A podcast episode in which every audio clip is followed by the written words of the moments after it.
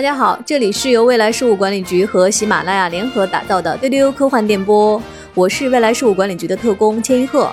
今天和我搭档的是未来事务管理局局长金少廷，Hello，另一位是我们的特工邓韵，嗯，大家好。首先要跟大家说一句新年快乐啊，新年快乐，新年快乐。今天是一月四号，节后第一天上班，也是我们丢丢科幻电波的新年第一期，所以今天是一个特别节目。未来事务管理局是一个时间线管理机构，我们所有特工呢都可以在时间线上关注到重大事件，然后在这个中间呢帮助人类做出更好的选择。那一些事件呢，它有可能影响力会更大，可能各位都非常熟悉像蝴蝶效应这样的理论。一只蝴蝶扇动翅膀，有可能影响整个全球的情况。所以说呢，我们会额外的去关注一些重要的时间节点。那这些重要的时间节点，它的事件往往可大可小。我们会更倾向于关注什么样的时间节点呢？是那种变量特别多，也就是参加的人物非常多，嗯，里面的情况随机性很强。就是你今天只有两个路口可以选，还是你带了一把骰子？那这个产生的平行宇宙产生的变化是完全不一样的，所以我们会关注那种变量特别集中的重大事件。这些事件呢，它都或大或小的会去影响人类的所有的发展。所以今天来给大家分享的这个内容，确实是恰如其分，很适合新年第一天上班第一期节目来跟大家分享的内容。以下的内容是一段经过编辑处理的未来事务管理局内部会议录音。根据未来事务管理局档案馆 NJM 八三三五零二 XT 号关于媒体档案的解密章程及信息有限披露原则进行过加工处理，所以您接下来听到的是一段我们处理过的录音会议纪要。主要的内容呢是未来事务管理局的特工在二零二一的时间线上关注的重点时间点和时间线的事件。这个内容确实也是经过处理的，大家在里面可以听到很多处理过的痕迹。那是因为有些内容不能披露，有些内容可以披露。如果你在今天的丢丢当中听到了一些关于二零二一年的相关的电影、剧集、事件的内容和画面，你在二零二一年却没有看到的话，这就说明时间线已经发生了重大的变化，你已经没有在我们今天所谈论的这条时间线上了。如果发生这样的情况，也不要慌张，你可以选择联系未来事务管理局来寻求帮助。如果大家觉得还是理解有困难哈，大家可以认为这是未来事务管理局和喜马拉雅联合打造的丢丢科幻电波新年剧场版。那接下来我们就进入今天的内容。今天是二零二一年一月四号周一，我们现在开始未来事务管理局的例会。我是特工千一鹤。先介绍一下我们今天的与会人员：局长季少廷、档案馆馆长邓运，以及我们的时间线特工船长罗毅南、郭文丽、武田静、吴海彪。先请档案馆馆长邓运介绍一下今天的会议主要内容和会议流程。嗯。相信各位特工之前已经在二零二一年的时间线上查验了一些重点的 IP 和媒体事件的情况了，所以今天我们来集中探讨和汇总一下啊，因为这个里面涉及到有一些比较重要的可能对时间线产生影响的东西，我们看看是不是需要做一些这个相应的工作啊，尤其是啊以及这个。对吧？这很重要，所以大家不能忽视啊。那今天这个会议，咱们争取就是简单快速啊，大家把有效的信息啊，尽快的、简洁的说出来啊。在开始会议之前，我们请局长先讲两句。很高兴在新年见到大家啊！现在已经是二零二一年了，二零二零年呢发生了很多的大事，我们也可以明确的看到，在现在这条时间线上，人类做出了什么样的选择。大家做出的选择呢？确实重大的影响了二零二零年的很多的民生大计，所以在二零二一年呢，现在值得关注的事件是非常非常多的。在这个时间节点上呢，我希望大家可以更准确的提出那些人类最重大的拐点，以便呢我们在修正时间线相关的工作当中呢做出应有的努力。好，就这些，大家开始发言吧。那我们就进入接下来的汇报流程哈。在汇报之前，我想提示一下各位特工，有些特工在去年的例会上经常发言非常拖沓。那我们今天是新年新气象，大家注意自己的汇报要简明扼要。第一个汇报的是船长。我基本是跑了二零二一年的全年，然后我去了四个月份，发现了四个比较重要的节点。我先去的是一月，一月二十三号 EVA 的剧场版《新世纪福音战士》的终章，他还是跳票了，但是呢，跳了一天，他改到了二十四号公映。这个原因是因为在公映之前，监督安野秀明他收到了大量的粉丝来信。而这些粉丝就半开玩笑似的跟他说：“你跳票跳习惯了，我们都不太相信在二十三号这天能够正常的上映。”然后，安野，秀明一生气就做出了这个回应，啊，决定推迟一天上映。他就以这样的方式，最后一次，就是既满足了粉丝的愿望，也跟粉丝生了一场气。所以，呃，这是一月我认为最大的一个事件，就是剧场版的跳票的事件。嗯嗯。很重要，很重要，这确实是一个非常重大的事件。因为剧场版终章的这个上映，它将会影响人类二零二一年的一个很重要的事件，它就是，嗯，好，那个谢谢船长汇报。还有呢？六月份的时候，我发现《三体三》在日本发售了。日本的各大医院突然接到大量的疑症患者，然后这些人统一都是精神恍惚、吃不下饭、睡不着觉，但是查不到病因。后来警方甚至都介入了调查，才发现原来这些所谓的患者都是因为读过《三体三》，因为结局而出现了生理和心理的不适。然后后来这个事件被媒体称作“三体现象”。后来八月十二号。东京奥运会还是如期的召开了，但是它缩小了规模，因为我们都知道，在二零年底的时候，组委会宣布把这个策划团队给解散了，它开幕式因此也大幅的缩减，就成为了历史上比较特殊的一期奥运会了。它的开幕式的文艺表演只有一支动画短片，短片请了十二个日本的动画大师来制作，包括宫崎骏、押井守、汤浅证明等等，然后最后压轴的是大有克洋。讲述了这么一个故事：人类文明面临危机，然后一个孩子他依靠自己的努力在废墟上重建家园的这么一个故事。这支短片就回应了过去一年人类世界对于疫情、对于世界的动荡做出的抗争，并且对老的那个阿基拉动画片进行了一个致敬。粉丝们都管这支短片叫“新阿基拉”。我我建议这个就抄送给处理一下。对这个事件，它一直是我们比较忧虑的一个大事件。主要因素是因为它涉及的人非常多，这中间又涉及十二个导演，这十二个人的创作情况呢，它可能引起的变量是非常非常大的。那这里面有一些微小的变化，就会引起巨大的这个震荡。尤其是刚刚还提到的，就是这个表情包的问题，这些东西都会引起后来很多的连锁反应，所以。船长刚刚讲的这一系列事件，要提醒严格注意一下。是的，船长还有什么问题？哦，我再补充一个事儿：二一年的十二月十九号是《指环王》上映二十周年，导演彼得·杰克逊在那一天决定公开他拍摄这六部曲所用的资料硬盘。好啊，然后呢，他发现里面的素材实在是太多了，他一高兴就决定要拍摄《精灵宝钻》。并且他称这个作品是他导演生涯的收官之作，但是粉丝都不太相信啊。后来这个彼得·杰克逊就因此获得了一个称号，就是他成为和宫崎骏一样屡次宣称不干但又复出的导演之一。哦，太可怕了！这样，我想起来，我好像在二零的时候，我好像看到过一个，我觉得可能跟这个是有关系的。这个问题还挺大的，大家还记得吗？当时这个宫崎骏屡次宣布退出，造成了。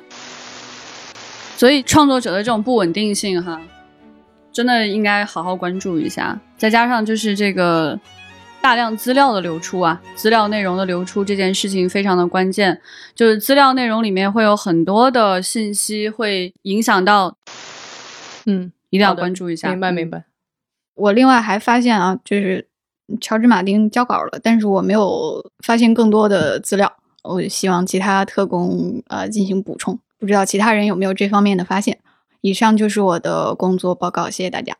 嗯，谢谢船长，特别的详实，做了特别多的工作。下一个汇报的是卜海彪，我要汇报的内容是关于安野秀明的新奥特曼。这部电影呢，它是在今年的七月份在日本上映，因为今年七月刚好是奥特曼放送五十五周年，很有纪念价值。可能有些朋友已经看过了他的新奥特曼的造型图片，他胸口的计时器不见了，但是其实在这部电影的结尾，奥特曼的胸口又重新有了计时器，然后这个计时器呢是被唐僧安回去的，就是为什么会这样呢？因为可能很多人都知道安野秀明小时候就是奥特曼的粉丝，但是安野秀明作为一个特摄片的爱好者，他其实也很喜欢《西游记》。然后从《西游记》去想呢，我们就能知道为什么安野秀明要取消奥特曼的计时器之后，最后又给他给安上呢？我们去看《西游记》啊。孙悟空在遇到唐僧之前，头上还没有金箍，那时候他就像是一个神的存在，身上没有那么多人性的元素，只有神性。他威力巨大，无所不能，大闹天宫。但是在戴上金箍之后呢，他就有了弱点，他就和唐僧有了某种角度的羁绊，他就不再像一个神了，他更像一个人。然后我们再看新奥特曼，他没有计时器的造型刚曝光的时候，有一些人说看起来有点恐怖。因为奥特曼的能力从此就没有了限制，这样的一个外星来客在地球就他想干什么就干什么。然后我们还可以举一个相似的例子，就是超人啊，他如果不是有克星石会克制他，那他在地球其实也就会会像蝙蝠侠大战超人里面一样，被视为是一个对人类的威胁，而不是救星。所以，新奥特曼并不是像过去的奥特曼剧集一样，是讲奥特曼如何打败怪兽、拯救人类。它是讲人类去如何控制奥特曼这个神的故事。然后，地球防卫队呢，它就是变成了呃如何去防御奥特曼暴走的一个组织。所以我刚刚说给奥特曼安上计时器的唐僧呢，他就是地球防卫队中的一员。虽然他并不是真的一个古代中国的和尚的形象，不然就太天马行空了，甚至又显得有点搞笑。而是给奥特曼安上计时器的地球防卫队的队员名字叫玄奘，安野秀明在这里用名字致敬了《西游记》。呃，如果看过安野秀明翻拍的2016年版的新哥斯拉的朋友，就知道里面有很多对日本政府的讽刺和隐喻啊。哥斯拉要入侵日本了，结果一一群日本官员还在那儿不停的开会开会。然后在新奥特曼里面呢，安野秀明也像新哥斯拉一样，并没有仅仅从粉丝的角度去翻拍。他加入了很多的思考在里面，就比如刚刚说的对来自外星的强大力量的思考，以及说当一个超强的力量的存在在我们身边的时候，我们如何才能不保证它会成为一个威胁呢？就像核武器嘛，核武器为代表的各种战争武器。吴承恩让唐僧给孙悟空安上了金箍，然后安野秀明重新给奥特曼安上了计时器，谁又能给核武器安上保险，不让它成为一种威胁呢？以上就是我看了新奥特曼的报告。海标这个发言非常详实啊，针对一个问题做了很详实的展开。啊，我希望大家注意的一个问题是什么呢？就是这个时间线的脉络，我们可以清晰的看见这个《西游记》对安野秀明产生的重大的影响。那我们也可以看得到，就是在安野秀明的心中，《西游记》可以在他的这个影片当中是有一个什么样的呈现。希望各位特工尤其注意的是，这里面的玄奘将会对后面的时间线产生重要的影响。当时这个就是安野秀明版的这个哥斯拉上映的时候，确实是一个非常重磅的事件啊。那一年呢，人类发生了重要的事件。我希望呢，大家这一次也要提起同样的重视，不然的话呢，将会发生。嗯，谢谢你的报告。好的，下面汇报的是郭文礼。好的，我今年重点关注的电影是蜘蛛侠电影。呃，因为最新的蜘蛛侠电影已经于今年的十二月十七号上映了。呃，原来这个项目的暂定名叫做呢《蜘蛛侠英雄归来三》，但是现在已经改名为《蜘蛛侠三雄归来》，因为一共有三个蜘蛛侠，而且他们全部都回归了。他们分别是汤姆·汉兰德、托比·马奎尔、安德鲁·加菲尔德。他们都在本片中饰演蜘蛛侠。那为什么会这样呢？因为幕后报道是这样的：导演和他的团队呢看了《神秘博士》的五十周年特别篇《博士之日》，他们被那个三任博士一起亮相的桥段醍醐灌顶。他们心想：为什么蜘蛛侠不能成为美国的神秘博士呢？当你在 IMDB 搜索蜘蛛侠的时候，你会搜索到三十九个甚至更多的结果，包括电影啊、剧集、动画和游戏的各类作品。然后呢，蜘蛛侠这个角色又是年轻、热情，又有点冒冒失失，喜欢荡着蛛丝穿梭在纽约的高楼大厦间，和神秘博士的设定非常吻合，而且呢又非常美式。所以，随着 这一部《蜘蛛侠：三雄归来》的上映，片方也表示，这 IP 将会再拍五十年，甚至更久。蜘蛛侠这个系列它非常重要，首先它确实历史非常的悠久，在历史上有过不同的版本。非常可怕的一点是，它竟然引入了平行宇宙的概念在影片当中，这个对我们时间线管理的工作引起了巨大的困难。是啊。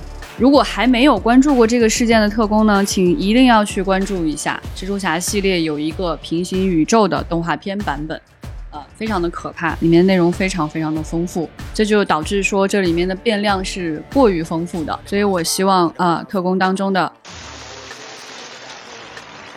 都关注一下这个事件。嗯，呃，如果有必要的话，那个谁，你你去找一下那个。可以帮你协助一下，还有吗？文丽，回到这部电影本身呢，起因是因为奇异博士他搅乱了时空，于是三位蜘蛛侠悉数回归，在一番尴尬又挠头的寒暄之后，他们很快都接受了彼此，因为都是年轻人嘛，然后他们就 OK OK OK。奇异博士的操作呢，也让蜘蛛侠的反派们结成了同盟。嗯，章鱼博士、新老绿魔和电光人在影片里面是就不打不相识，然后最后均以 bro 相称，然后决定和和气气的去打蜘蛛侠三雄。然后混战中呢。呃，蜘蛛侠们凭借着自己对身边人、纽约市和这个世界的热爱和信念，战胜了反派。然后在电影的结尾，奇异博士又再一次出现，把对的人送到了对的地点。还有呢，最后片中还出现了一个重要的彩蛋，就是在传送门里面，荷兰弟发现了更多的蜘蛛侠。有暗黑蜘蛛侠、二次元蜘蛛侠、猪猪侠，然后还有机器人蜘蛛侠等，甚至还有呃瑞克莫蒂画风的蜘蛛侠。因为呢，从这部电影透露出的信息就是要告诉大家，每一个平行世界的纽约市都由蜘蛛侠来守护。嗯，It's not okay。这个系列真的是这个，唉，嗯，怎么老是这么做呢？就是给我们工作带来太大困难了。这里面还把奇异博士也带进来。那这个变数就太多了，我觉得比较危险的是他有 Rick Morty 的蜘蛛侠，这太可怕了，这个就比较难控制。对，嗯，因为他那个，你还记得在 Rick Morty 里面，所以我记得那次也是，我觉得这事儿挺挺麻烦的，嗯，挺麻烦的。邓运和千一鹤啊把这个事情那个提上日程，下一次会议的时候我们重点研讨一下这个平行宇宙蜘蛛侠这件事情哈。我觉得可能本次会议没有办法就是充分的展开。嗯，对对，下次重点再关注一下，希望文丽继续收集资料，下次会议我们继续研讨。嗯，好好的好的，明白。好，下一个汇报的是小静，呃，小静，这次我给你切日语声道还是中文声道？中文吧。好的，好，小静可以开始了。二零二一年我需要汇报的一个重要内容是关于《咒术回战》的。前几天。《鬼灭之刃》刚超过了这个《千与千寻》，成为了新的日本影史票房冠军。但是这个《咒术回战》是被认为最有可能超越《毁灭之刃》的一个作品。哦，明年它也会有一些重要的一些内容的一些节点，会对长期的这整个动漫，还有日本的，甚至于中国的这个动漫 IP 的发展产生一定的影响。嗯，这个 IP 在中国的人气也很高，它的漫画和动画是 B 站引进的，破了 B 站日本动画最快破亿的一个记录。二零二一年。《咒术回战》会有第二季的动画，漫画上会揭露两个最重要的一个谜题，一个是反派两面宿傩的身世，第二个是宿傩对咒术师伏黑会感兴趣的原因。然后新一季的这个动画还是会遵循这个漫画的主线剧情，我主要讲一下这个漫画的一个新的一个进展。之前的两个谜团，一个是两面宿傩为什么会这么在意这个伏黑会，第二个是这个两面宿傩为什么他本来是人类是咒术师，为什么会变成诅咒？首先，这个伏黑是不会黑化的，不会加入这个反面的阵营。其次，他们两个之间也没有什么前世今生的羁绊。苏挪对这个伏黑会的肯定，一个是出于他对这个会的这个能力的认可，第二个就是他觉得你这么强大，但是你的自我评价却这么低，就是他会觉得很奇怪。然后就是他会想要去利用这个会的一个能力，但是利用会并不是想要复活他自己的真身。虎杖就这个主角，其实对这个反派两面来讲，就是已经是最适合的一个容器了。